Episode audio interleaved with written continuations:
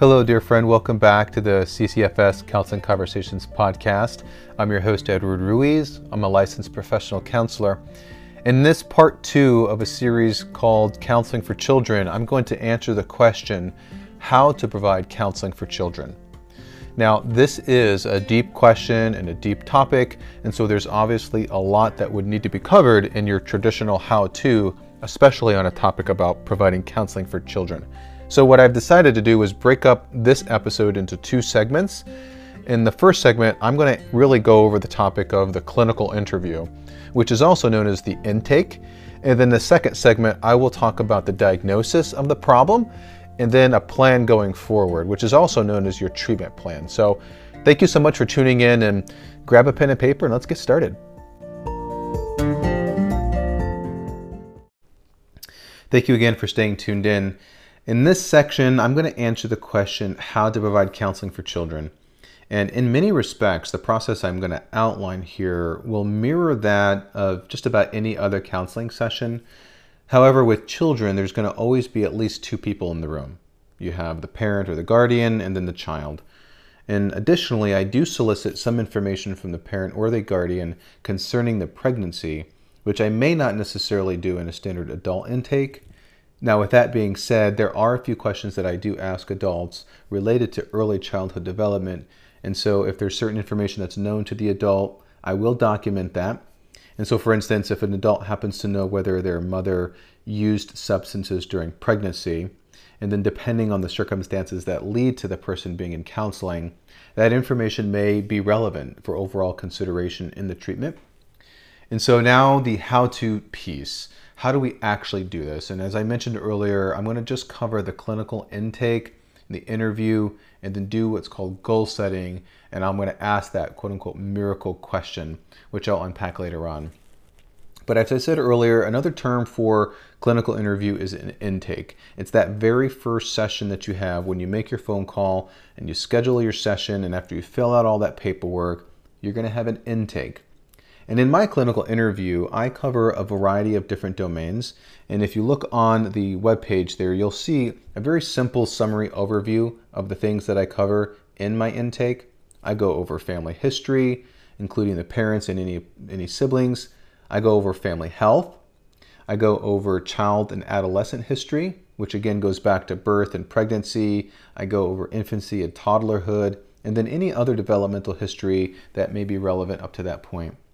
I go over education. I ask about how and what their feelings are about the schoolwork and their general approach to schoolwork and their overall performance and peer relationships at school. I go over leisure and recreation. I go over their medical and their physical health, which will include information about how their daily nutrition goes, what, what's the update on their current exams, are they getting their annual done, are they getting their dental done, their vision, that sort of a thing. And then I cover any chemical use history or treatment that may be involved. And then lastly, I cover what's called their behavioral and emotional inventory, which basically I'll ask I'll ask simple questions about how others may perceive them. So for instance, is the person that's coming for counseling are they thought of as a leader? Are they more thought of as a follower? Are they more argumentative? Are they more timid? And those sorts of questions. And then I close off that section with a uh, an assessment of suicidality, just to see where they're at in terms of um, if there is a concern there related to suicidality. Now, as a typical uh, intake, they'll go up to 90 minutes. Um, and it's not uncommon for maybe the intake to extend into two full sessions. Um, so don't be surprised by that.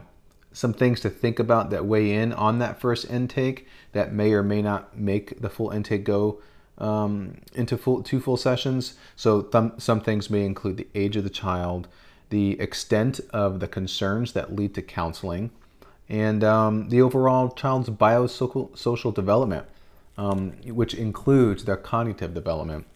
And then another thing to consider is the involvement of family members and the extent to which the concerns that lead the person to counseling are impacting the child's daily living. Now, once you've done this clinical intake, we're moving on now into goal setting. And in the goal setting phase, we're just about again near the end of the session. And so I embark, which really on this a really, really important aspect of the intake. Um, usually, when children are coming to counseling, their parents are bringing them the counseling. It's very easy to list off reasons why we think someone needs counseling.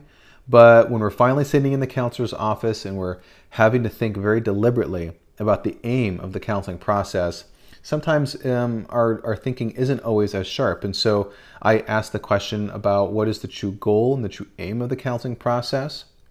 Because it should go without saying that without a vision going forward, the counseling process will have this sense of feeling like an endless journey. And sometimes we won't even be able to measure progress um, and even progress could go unnoticed if we don't have a goal. And so that's where this miracle question comes into play. I, I like to think of it like this, and it can be posed in different ways, but this is the way I typically pitch it. If you were to participate in counseling for, say, six months to a year, and you had to end counseling for whatever reason, what would be the one thing that you could look back and say, I'm glad we accomplished this? What is the this part that you hope to get out of the counseling? And oftentimes for parents, um, these are very good, well meaning goals, but some of the general areas that tend to be focused on real, are related to behavior. So, for instance, they would want a child to stop arguing with their parents or and start doing what mom and dad say. Or sometimes they're more emotional in nature. So they want someone's self esteem to be increased and to grow in some a personal sense of confidence. Other times it's relational in nature. They want their children to have more friends at school, to be able to have that sense of feeling and knowing that they are liked by other people. And so the most affected domain is usually the most obvious to the parent.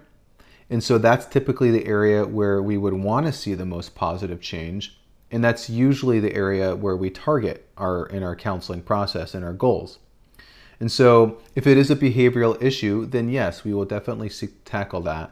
But depending on the whole context and addressing the most outstanding concern, that may or may not always be the thing that carries us throughout the counseling process. So that's why we go through that whole clinical interview, tackling all or addressing all of those different domains.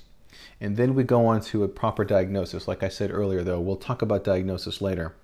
But as you'll see in the proper in a proper diagnosis and then in your treatment plan going forward, the initial area of focus that we that we have in our counseling goal may not be the thing that carries us on. Um, you know, maybe to say another way, one of my professors in grad school used to say, the thing that brought someone to counseling isn't necessarily the thing that keeps them in counseling. And so, as I develop this goal and kind of ask this question, I do eventually uh, we turn the conversation a little bit to a faith-related, uh, a faith-based related goal, um, because as as a Christian counselor, as a counselor operating from a Christian worldview, the faith aspect of counseling is really of great importance. Um, and it's usually the case for the parents who come for counseling here at CCFS. And so in the intake, there's kind of two things that unfold here. Um, one, we identify the weak spots that have to deal with some of the more um, obvious concerns, such as if it is a behavior or emotional concern. But then we also deal with the fact that there's a faith piece to uh, the person's life, and that has to be addressed as well. And so, as I mentioned, this is um, just a covering of the clinical intake and the and the uh, goal setting phase. In the next episode, in the next segment, I'm going to address how to do a diagnosis and then how does that turn into a plan going forward. So, thank you so much for staying tuned in and look out for um, part three. Until next time. Hello, dear friend. Thank you again for staying tuned in here on this episode of Counseling for Children. I do hope that you found this uh, segment beneficial. So please stay tuned for part three. As I mentioned, we will talk about how to diagnose the problem and then how to create a plan going forward. Remember, here at CCFS Counseling Conversations, we seek to tackle problems of everyday living, offering counsel and encouragement from a Christian worldview. So stay tuned in, and I'll look forward to connecting with you next time. Until then.